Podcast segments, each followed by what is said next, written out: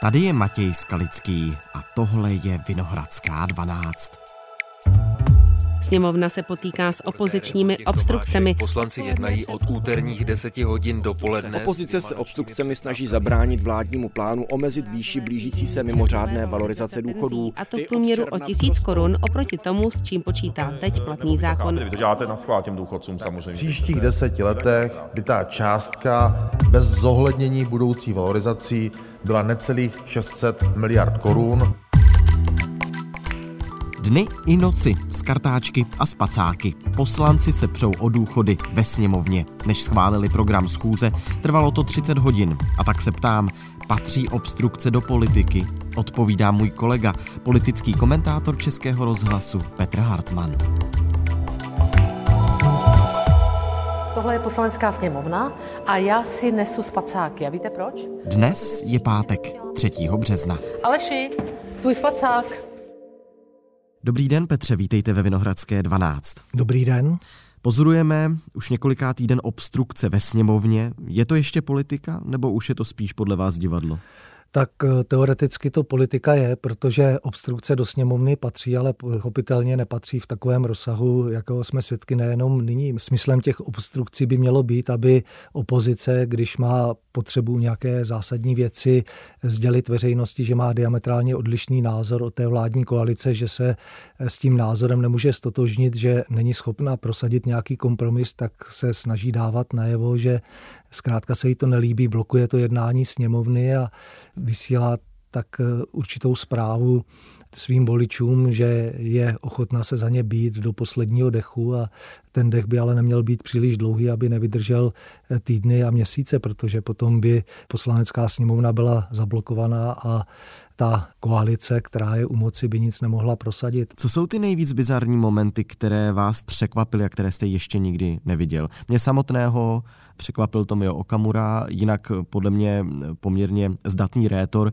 který začne číst eh, jakousi diplomovou práci nebo z knihy tam začal předčítat několik hodin.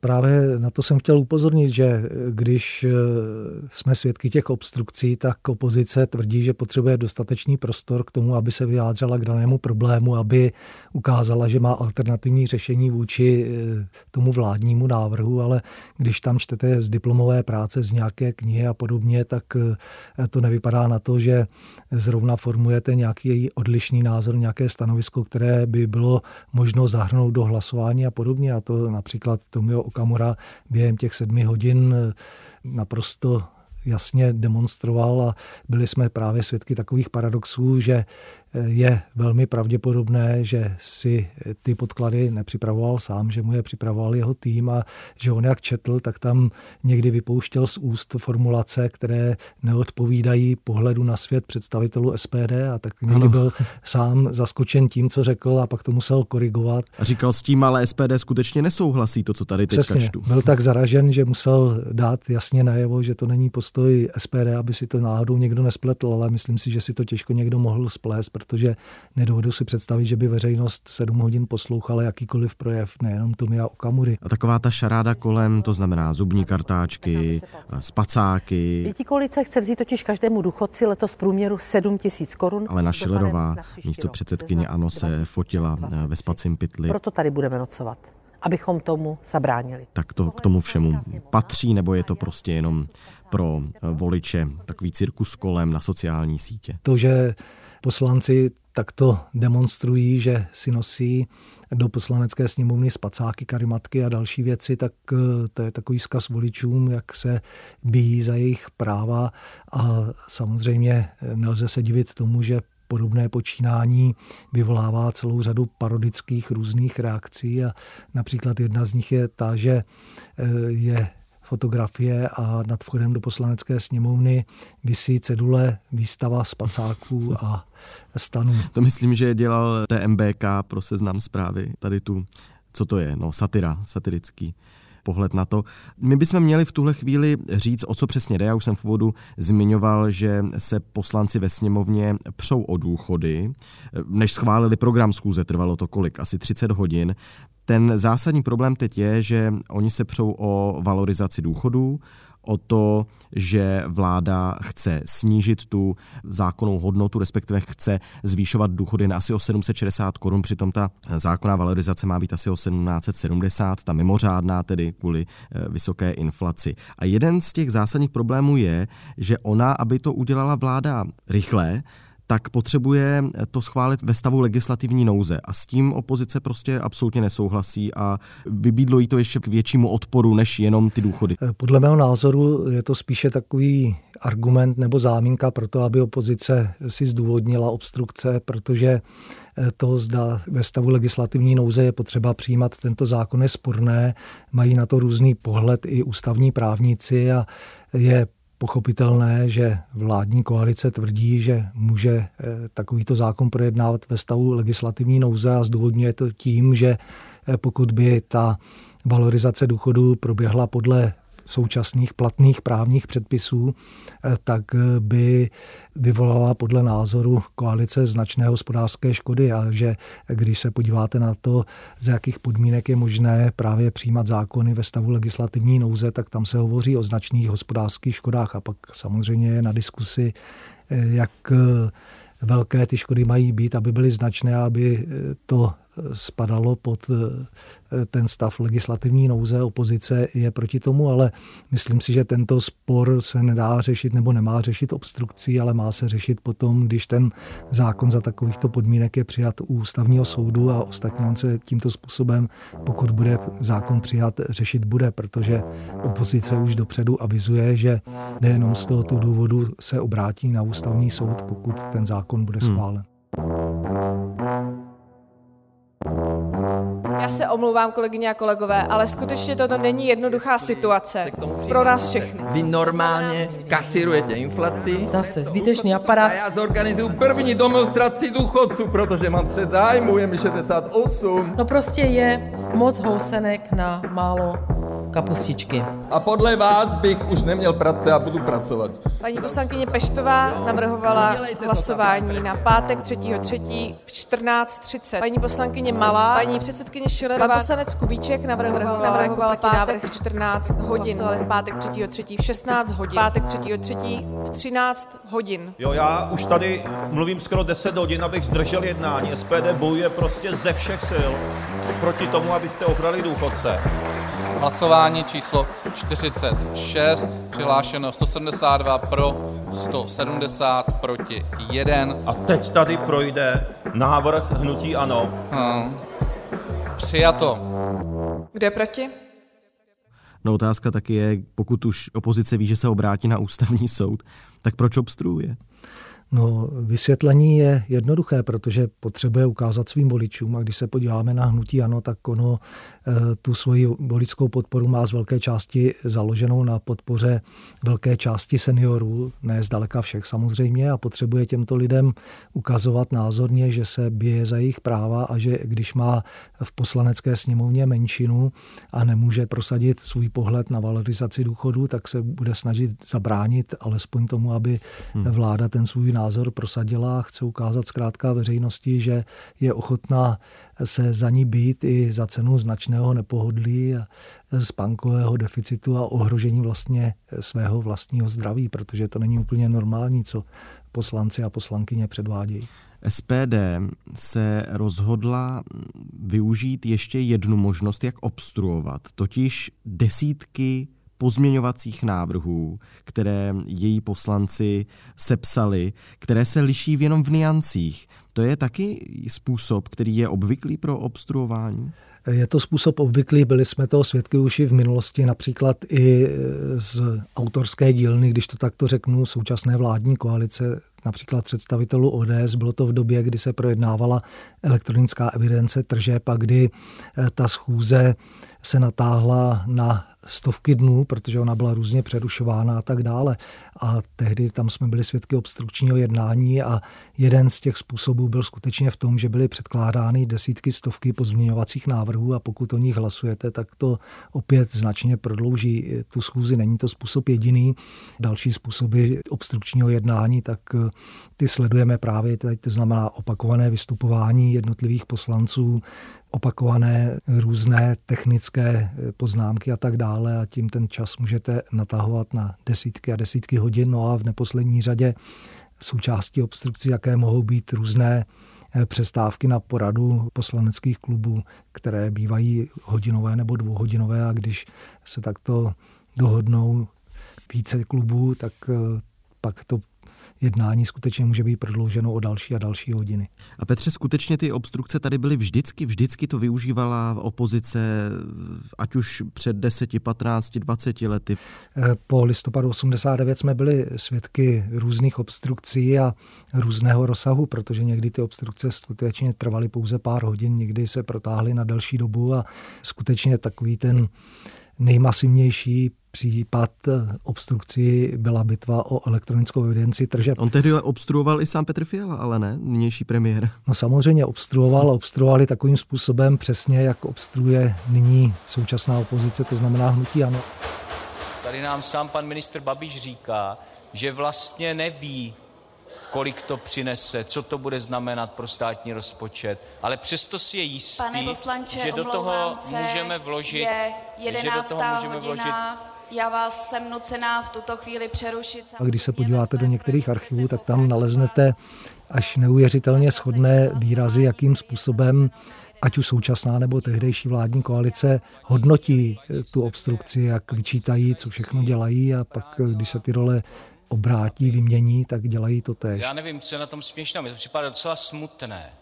A že se bavíte, já myslím, že se v budoucnu bavit nebudete, ale to je teď jedno. Vy jste mě, paní předsedající, zabránila v tom, abych vznesl námitku proti řízení schůze. A týká se to nejenom neuměrné délky těch vystoupení. Týká se to také toho, že tam skutečně také citovali různé materiály, knihy, studie a tak dále, které měly hlavně za cíl pouze zdržet hmm. to jednání, prodloužit čas a nevedli k podstatě té věci. A byli jsme také svědky načítání desítek a stovek pozměňovacích návrhů, takže v tom se nic zásadního nezměnilo. Tím jste narazil na moji další otázku a na další velký problém. Totiž já jsem se chtěl zeptat, jak se dá proti těm obstrukcím bojovat a já bych si vlastně mohl sám odpovědět, možná i změnou jednacího řádu, jenže jak se vlády mění, tak tam prostě nikdo se na tom nemůže shodnout, protože vždycky si budou ty lidé vyčítat, ale co když příště budete v opozici vy a budete chtít zase obstrukce využít, to je teď skutečně chcete měnit, chcete měnit ten jednací řád, takže asi to je způsob, ale jak se na tom dohodnout?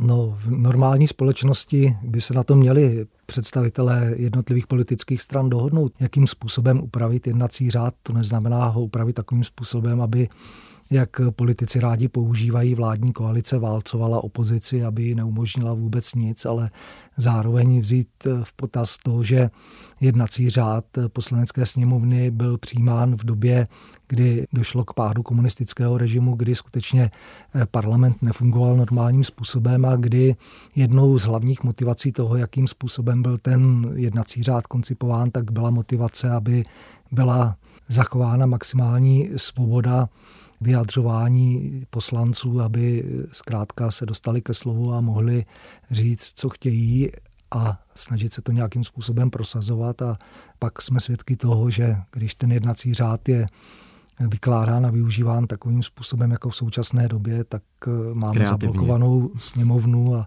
hmm. zkrátka desítky a desítky hodin se nic neděje. To znamená, že jednou z těch možností je třeba zkrátit eh, projevy? No je to jedna z možností. Jedna z možností je upravit podmínky pro přijímání například eh, programu schůze tak, aby se to nenatahovalo na desítky hodin. Další věc je například omezit eh, délku toho vystoupení, protože, jak někdo správně říká, pokud eh, nejste schopen během 10-20 minut jasně formulovat své myšlenky, pokládat argumenty, pro eh, ten svůj návrh, který chcete prezentovat, tak eh, pak už je to zbytečné, takže lze také uvažovat o určitém omezení toho času vystoupení jednotlivých poslanců, pak eh, samozřejmě může se také jednat o změnu četnosti těch vystoupení k tomu konkrétnímu bodu, aby se ty poslanci nepřihlašovali neustále dokola. V neposlední řadě je také možnost přehodnotit to, že někteří představitelé těch jednotlivých stran a hnutí ve sněmovně mají přednostní právo a mohou ano. vystoupit kdykoliv a na jakkoliv dlouhou dobu. No a v neposlední řadě, když už se mluví o změnách eh, jednacího řádu, tak eh, je tam také jedna velká slabina, která byla míněna dobře, že hlasování je umožněno pouze ve dva dny, pokud se nemýlím, tak ve středu a v pátek do 14 hodin. No a pak, když víte, že jindy to není možné a není to možné z toho důvodu, že tu změnu nemůže přehlasovat většina pouhá ve sněmovně, to znamená, že se tam najde většina, která řekne, že se o těch eh, zákonech ve třetím čtení bude hlasovat jindy, tak vám to může vetovat stanovisko záporné dvou poslaneckých klubů. No a když se podíváte například na současné složení sněmovny, tak je jasné, že tuto možnost nemáte, protože v současné době máte vlastně dva de facto opoziční kluby, ANO a SPD a ty těžko by na takovou změnu například v případě právě změny valorizace penzí přistoupili. Hmm. Já myslím, že o některých těch bodech, které jste tady zmiňoval, už i e, přemýšlí skupina koaličních poslanců, že chystá nějakou změnu jednacího řádu na příští rok. E, čeho by se přesně měla tedy týkat, pokud projde? No, měla by se týkat těchto věcí, o kterých jsem hovořil. To znamená Všech. Hmm. zvážit právě možnost hlasovat i jindy, než v ty dva dny. Týká se toho, jakým způsobem právě upravit tu rozpravu k programu schůze, aby nedocházelo k tomu prodlužování tak to jsou ty dva nejzásadnější body a pak se vede ta diskuse o to, jakým způsobem upravit přednostní právo a jakým způsobem právě případně zkrátit vystoupení jednotlivých poslanců, aby ta sněmovna skutečně nebyla zablokována dlouhé a dlouhé desítky hodin, protože v nedávné minulosti jsme tedy byli svědky jejího odblokování, ale došlo k tomu paradoxně ne s přispěním jednacího řádu, ale navzdory jednacímu řádu, protože ten byl porušen. Ono se také uvažovalo o tom, že by jednotlivé poslanecké kluby, tak jak je to někde v zahraničí, mohly mít například na rozpravu, diskusi k tomu konkrétnímu zákonu jenom určitý počet času a ten by si mohli rozdělit mezi ty jednotlivé členy a ti by potom na základě toho vystupovali a nikdo další už by k tomu nic eh, navíc nad ten čas říct nemohl a podobně. Takže těch nápadů je celá řada, ale musí být vůle k tomu, aby eh, ty nápady byly přeměněny ve změnu jednacího řádu a k tomu zatím nedošlo. Byť je podle mého názoru to skutečně velmi krátkozraké a vládní koalice, která většinou tomu není nakloněna, tak pak, když je v roli opoziční, tak se přesvědčí, že by asi na tom něco bylo dobrého, ale většinou už bývá pozdě. Koaliční návrh na změny předpokládá, že řečníci s přednostním právem by na plénu mohli vystoupit nejvýš dvakrát a každý projev by trval na nejvýš půl hodiny. Dneska je možné strávit celý jednací den tím, že se vůbec nedostane k projednávání věci samé, ale jenom se diskutuje o tom, co by se mohlo projednávat. Ale omezovat takto zásadně přednostní práva práva si zatím nedovolil možná nikdo. Účelem není někomu brát slovo ani ho omezovat eh, tady v tom parlamentním projevu. Ostatní poslanci by mohli vystoupit pouze v prvním jednacím dni každé schůze jen jednou a nejvýše pět minut. Koalice navrhuje i změnu interpelací. Nově by mohly být ráno vždy na tři určené ministry.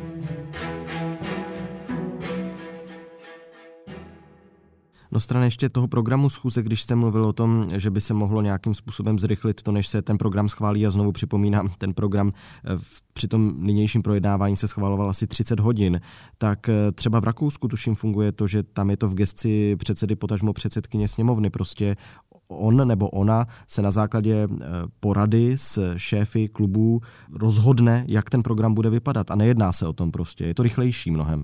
No v minulosti jsme byli také svědky toho, že eh, když se sešlo politické grémium eh, poslanecké sněmovny, kde byli představitelé všech stran a hnutí zastoupených ve sněmovně a dohadovali se o tom, jak bude probíhat to zasedání, jaký bude program, tak tam byla určitá dohoda právě na tom, aby zbytečně docházelo k prodlevám při dohadování o programu schůze a ta dohoda většinou byla respektována, ale v poslední době jsme svědky toho, že takovéto dohody nejsou možné a to také velmi výrazně přispívá k tomu, že sněmovna v některých momentech je na dlouhou dobu ochromena. Ještě mi napadlo k tomu, eh, že, jak jste několikrát říkal, že je na místě uvažovat o změně toho jednacího řádu a jak jsem zmínil, je tady skupina koaličních poslanců, která už něco takového chystá, že by to mělo být od roku 2024. Pokud s tím ale opozice souhlasit nebude, nebude pak vládě vyčítáno, že to prostě prosadila na sílu? Tak možná to vládě bude vyčítáno a možná, že pak si to vláda bude vyčítat sama, až bude v opozici a bude chtít obstruovat a nebude moci uplatnit ty možnosti, které má nyní. Takže ono skutečně je to relativní. No. no, ale jak jste říkal, je to už z 90. let, ten jednací řád je zastaralý a asi by nějakou tu změnu ne vyžadoval, ale chtěl. No zasloužil by si na základě těchto zkušeností a člověk nemůže být optimista v tom, že by se nějak politická reprezentace do budoucna kultivovala, že by spolu dokázala komunikovat, že by opozice měla pocit, že dostává alespoň prostor nějaký v poslanecké sněmovně, že na program schůze se dostanou třeba i některé body, které ona navrhuje a naproti tomu vládní koalice měla možnost eh, prosazovat ten svůj program, protože eh, to je skutečně smysl a podstata toho vládnutí, že vy musíte mít podmínky k tomu, abyste mohl naplnit ten svůj program. Nemusí se to mnohým líbit a pokud se to nelíbí většině, no tak ta vláda buď to se rozpadne ještě před koncem funkčního období, nebo prosadí ty své změny, tak jak si představuje a po tom v těch dalších volbách voliči ocení to, že se jim to nelíbilo a ta vláda nebo ti představitelé vládní koalice v těch volbách většinou drtivě prohrají. No tak uvidíme, jak to dopadne v tomto konkrétním případě projednávání valorizací důchodu, jestli nakonec to skončí nebo neskončí také u toho ústavního soudu. O tom jsme společně mluvili. Petře, moc díky za váš čas. Pěkný den.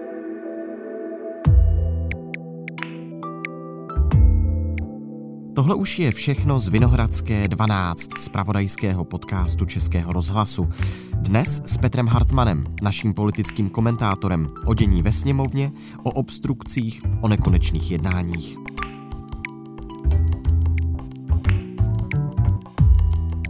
O víkendu si můžete pustit některé z našich minulých epizod. Tento týden jsme řešili třeba drahé jídlo nebo platy vysokoškolských učitelů. Všechny naše díly jsou na webu iRozhlas.cz i v podcastových aplikacích. Naslyšenou v pondělí.